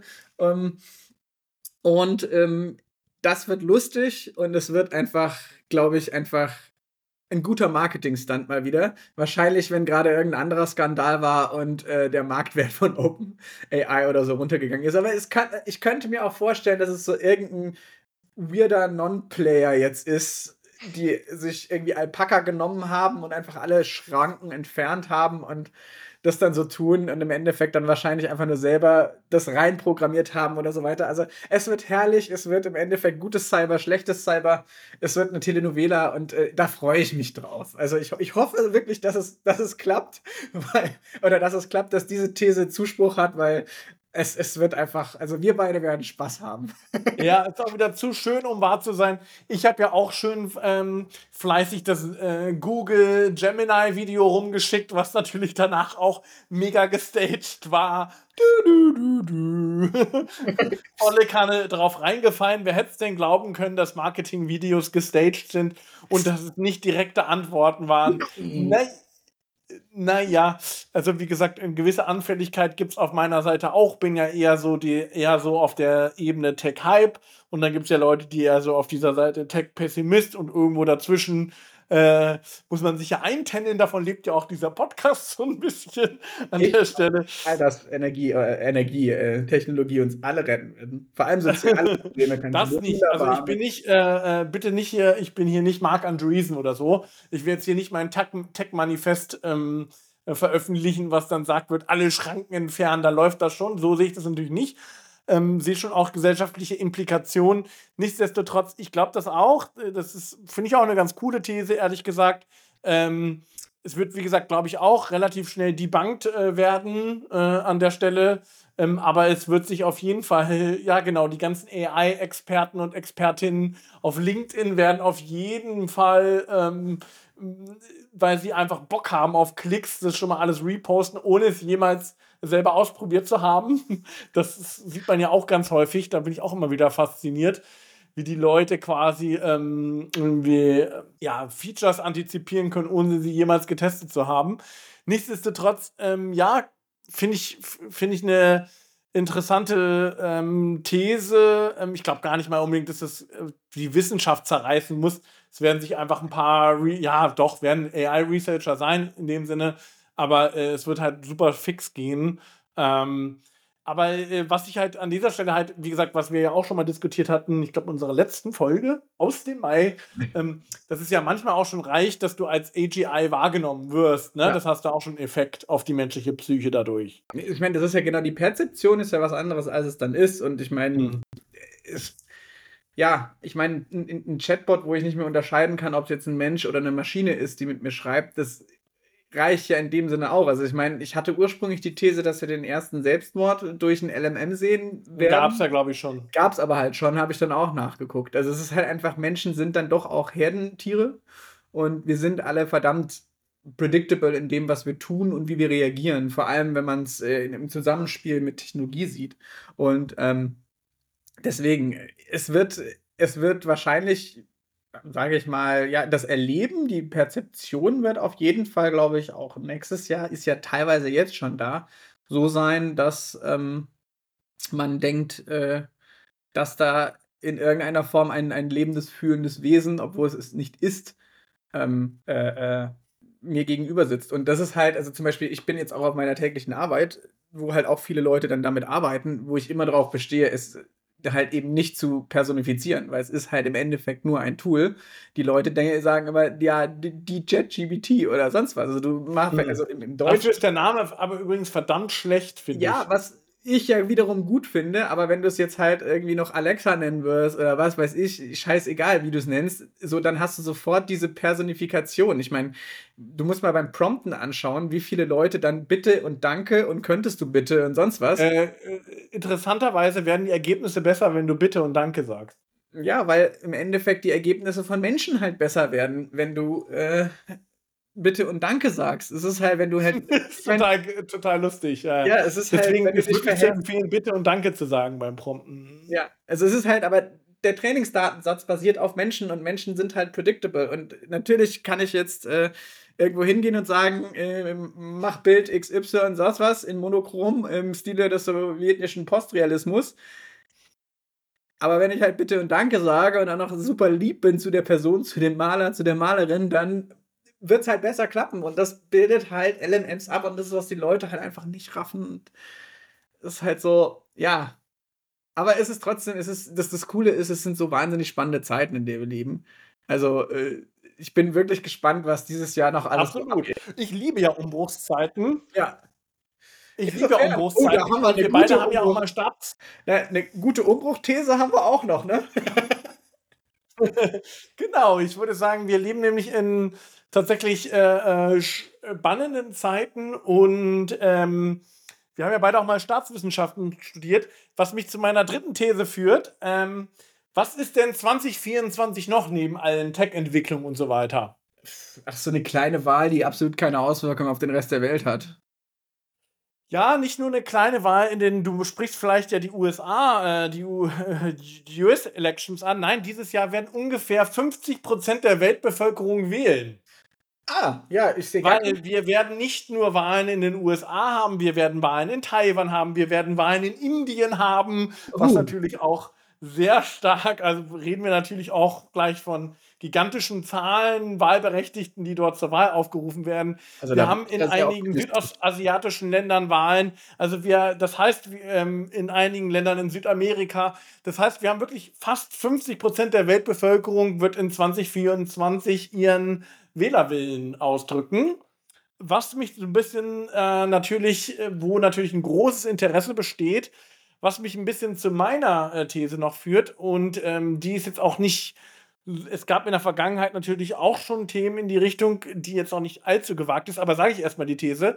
Ich sage, ein AI-Deepfake löst einen Skandal bei Wahlen aus. So, Jetzt hätte ich natürlich, ich, vielleicht sogar ist es in Indien wesentlich wahrscheinlicher in irgendeiner Provinz oder so, dass da noch ja. Revolte ausgelöst werden oder so. Fällt mir jetzt gerade ein, wo ich über Indien nachgedacht habe, ist weil da gab schon zettelt, ist leider schon zettelt. aber ähm, fand ich tatsächlich, ist in dem Kontext aber wirklich interessant. Ich glaube, da kannst du auch eine Menge damit erreichen. Nichtsdestotrotz, ähm, ich gesagt, dass so eine targeted, so ein targeted AI Deepfake in einem Swing State in den USA, sagen gleich nochmal, was Swing States sind, äh, löst eine Verwerfung aus. Und was meine ich mit der Verwerfung? Also, dass es tatsächlich zu spontanen Protestkundgebungen, Riots kommen wird, die nur mühsam wieder ein durch Fact-Checking und Co. eingefangen werden können, wo es auch massive Polizeieinsätze und so weiter gibt, kurz vor den amerikanischen Wahlen. Das ist meine These. Sehr steil, aber ähm, auch nicht unbedingt eine sehr, sag mal, optimistische These an der Stelle, aber ich glaube, mit diesem Phänomen wird man sich rumschlagen müssen. Ja, auf jeden Fall. Also, ich meine, du weißt ja, dass ich der ähm, optimistischste Mensch der Welt bin, vor allem was genau so Scheiße angeht. Es wird ein Clusterfuck. Es wird einfach ein riesen Clusterfuck, weil du halt, genau wie du auch im Vorgespräch nochmal meintest, du hast halt diesen Hebel. Es geht ja teilweise wirklich dann durch Gerrymandering und so weiter in den USA vor allem. Und ich meine, natürlich ist es krass, dass 50% der Leute wählen. Also schon auch irgendwie cool, dass es dass 50% der Leute wählen, aber auf der anderen Seite ist halt, gibt halt Wahlen, die die Welt dann doch mehr beeinflussen, wenn wir jetzt hier Trump wiederbekommen. Äh, so viel Schnaps kann ich gar nicht saufen, Alter. Äh, mhm. Es wird genau wie, die erst, wie der erste Term einfach eine, ein Riesenhaufen Scheiße. Und äh, Du hast heute ein bisschen zu häufig Scheiße in dem Podcast gesagt, ist mir aufgefallen. Ich muss, ich muss anders fluchen. Ich muss einfach anders fluchen. Mhm. Äh, es, es, es, wird ein, ein äh, es wird die, die Jauchegrube eines, äh, eines Wahlkampfs werden. Ja. Ähm, vor allem, wenn ich halt an die Superpacks denke oder sonst was, die halt ja gar keine Skrupel haben. Ja, und ich sag mal, für beide Seiten ist halt Negative Campaigning äh, total sinnvoll. Es wird volle Kanne auf Negative Campaigning gehen. Und dann um jetzt nochmal den Bogen zum AI Deepfake zu kommen, du kannst, also was, was wir auch im Vorgespräch schon gesagt haben, du musst gar nicht unbedingt so eine riesige große Gruppe targeten, weil bei Swing States, also das sind Staaten in den USA, die mal republikanisch, mal demokratisch wählen und sozusagen deswegen immer besonders im Fokus stehen, weil sie aufgrund ihres Wählermilieus äh, ja sowieso mal in die eine und in die andere Art, also das ist mit diesem Swing gemeint, tendieren können. Und auch da gibt es wiederum gewisse Wahlkreise, bei denen das halt nochmal besonders relevant ist. Also wir reden da gar nicht groß um, um jetzt eine Millionen von Menschen, sondern es können manchmal 100.000 Leute sein oder so, die du targeten musst. Und wenn du die wiederum AI generiert sehr stark bei, mit gewissen Triggerpunkten, vielleicht sogar irgendwie nur auf eine, weil es jetzt so günstig ist, auch so Content zu erzeugen, nur auf 100 Personen oder so Mikro-Targeting machen kannst, äh, das ist ja in der Vergangenheit auch schon ähm, versucht worden, aber jetzt ist es halt einfach noch viel einfacher. Und du hast halt die ganzen Wählerverzeichnisse und Wählerinnenverzeichnisse einfach alles so öffentlich. Und ich glaube halt, ja. dass, also aus einer Research-Perspektive, ich glaube, es wird halt mega scheiße. Ja, schon wieder scheiße, aber es wird halt mega äh, äh, übel, weil ich glaube, es wird halt alles im Endeffekt über Messenger laufen. Also du kriegst halt irgendwas dann über WhatsApp oder sonst was, was äh, zum Glück verschlüsselt ist mittlerweile, aber trotzdem, genau darüber wird es halt laufen. Und das ist das eigentlich Gefährliche an der ganzen Sache, weil du hast halt, also du kannst das halt jetzt mittlerweile so machen, dass du, ich glaube, da auch keine Awareness mehr für hinbekommst oder halt auch die Researcher und ResearcherInnen, die, die sich mit sowas auseinandersetzen oder die Leute, die sich damit auseinandersetzen. Du kannst es halt, wenn du halt 100 Leute anschreibst, die dann relevant werden und die das dann lesen oder sich anschauen und so weiter, das ist halt das, wie willst du denn das erkennen? So. Ja. Kannst du einfach so unter dem Radar bleiben, dass es schon echt krass ist. Ja, und wenn es halt so Messaging-mäßig halt, wie gesagt, auch eher Richtung Negative Campaigning ähm, steuerst, also wirklich auch eher wirklich Sachen sehr emotional, emotionale äh, äh, Deepfakes erzeugst, tatsächlich, die dann wirklich dann auch noch in der Region irgendwie eine gewisse Relevanz haben, keine Ahnung, Biden vergiftet das Wasser, I don't know, ja. Also so gab es ja schon so absurde Beispiele. Genau, also ähm, denk doch einfach drüber nach, dass ich halt im Endeffekt alle Ausgaben, die digitalisiert vorliegen, der Lokalzeitung da schnell mit reinmachen kann. Dann baue ich mir einen Bot zusammen, der nicht perfekt sein wird, aber der so tut, äh, ey, wir haben uns doch auf dem Spring Dance, was weiß ich, also das ist jetzt irgendein fiktives Beispiel, wir haben uns da doch gesehen, hier. Hier ist ja bald Wahlen, schau dir das mal an, das fand ich nicht gut. Und das ist ja vor allem, die haben ja auch, dann kommt irgendeine Information, die eigentlich hyperregional ist. Und dann, dann sind wir auch wieder bei der Perzeption, ne? Was ist, was ist denn das Gegenüber? Ist es, ist es ein Mensch, ist es eine Maschine? Und äh, ob das dann halt in dem Sinne überhaupt äh, noch einen Unterschied macht. Und ich glaube, das ist halt echt eine krasse Gefahr. Und ich meine, mir selber ist jetzt gerade auch kein Weg bekannt oder aktuell vorstellbar, wie man da halt irgendwie ran kann. Also Aufklärung, aber Aufklärung ist halt super schwer. Ja. Hm, wie gesagt, Swing States sind halt häufig auch im ländlichen Bereich und Co. Da müsstest du dann wirklich irgendwie so vor Ort irgendwie sein, wo es aber das dann häufig auch die Infrastruktur dafür nicht gibt und so. Und eben ähm, ja, es wird, wird spannend und wie gesagt, aber das kann halt, dieser Mikroeffekt kann halt wieder in der Aggression ja. Enorm Einfluss haben und ich glaube halt, dass mit Riots und Co., ich meine, allein wenn du dir so Phänomene wie Pizzagate oder sowas anschaust, also, ne, und äh, wenn das halt nochmal auf einem ganz anderen Level stattfindet, ähm, in, in, in der Demokratie, der wiederum aber so einen großen Einfluss dann auch auf die Weltpolitik hat, ist schon ganz ähm, interessant. Ähm, wie gesagt, muss ja, wird wahrscheinlich nicht vom staatlichen Akteur kommen, sondern wie gesagt eher von so ähm, einfach so Aktivistengruppen, Right Wings oder was auch immer, die damit halt äh, experimentieren. Und ähm, ja, das wird äh, spannend. Ähm, da kann man nicht äh, gut genug drüber aufklären. Vielleicht bleibt es uns bei diesen Wahlen auch noch verschont, aber ich sag mal, ähm, wie gesagt, auch Indien und Co., da, da gab es das in der Vergangenheit ja sogar schon relativ häufig, dass so Deepfakes dann irgendwelche äh, tatsächlich ähm, wirklich ja, Protestkundgebungen ausgelöst haben und Co. Ähm, wird, äh, wird ein spannendes Wahljahr. Das auf jeden Fall. Ähm, ja, haben wir nicht auch Ostwahlen? Äh, genau. Ähm, ah, das ich werde so viel trinken müssen dieses Jahr. genau. Ähm, ist sozusagen auf dem Global Scale vielleicht weniger interessant, aber klar, die Sachen, die, die in Deutschland laufen, wobei ich glaube, in Deutschland wird es noch nicht wahrscheinlich noch nicht so einen Impact haben. Tatsächlich. Aber ja, ja, ich meine, allein schon wegen, äh, wegen Verhältniswahlrecht, das hilft da schon, aber das. Äh, die, die Wahlen werden so oder so schon übel genug. Ja, das, das, das geht auch ohne. Ja, also mit klassischer, AI geht auch mit äh, klassischer Propaganda noch ganz gut. Ähm, ja, das war tatsächlich ähm, unsere erste Folge mal wieder nach langer Zeit, auch unsere erste Recap und Prediction Folge in 2024. Ähm, ich hoffe, ihr hattet genauso viel Spaß wie wir. Die ganzen Thesen werden wir auch noch mal in die Shownotes aufgrund der Credibility in die äh, Shownotes tatsächlich packen, wie im letzten Jahr. Sind einfach nur zu voll zu suchen, sag's doch einfach. Und ähm, wir freuen uns auch spätestens euch äh, in einem Monat äh, wieder mit Content zu verzeugen gemäß unserer Jahresthese, dass wir mindestens einmal im Monat auch einen Podcast aufnehmen können, falls es uns zwischendurch unter den Nägeln brennt. Also wir, wir sind ja sowieso freie Radikale, wir lassen uns da natürlich ähm, in der Form, ähm, machen wir das einfach, wenn wir Lust dazu haben, aber wir wollen zumindest mal wieder in eine regelmäßigere Taktung kommen. Ähm, hosten das Ganze jetzt tatsächlich auch über Spotify. Ich hoffe, das klappt dann noch alles über den RSS-Feed. Äh, wenn nicht, äh, äh, schreibt uns gerne at podcast at businessattack.de. Genau, ähm, empfehlt auch unseren Podcast gerne weiter.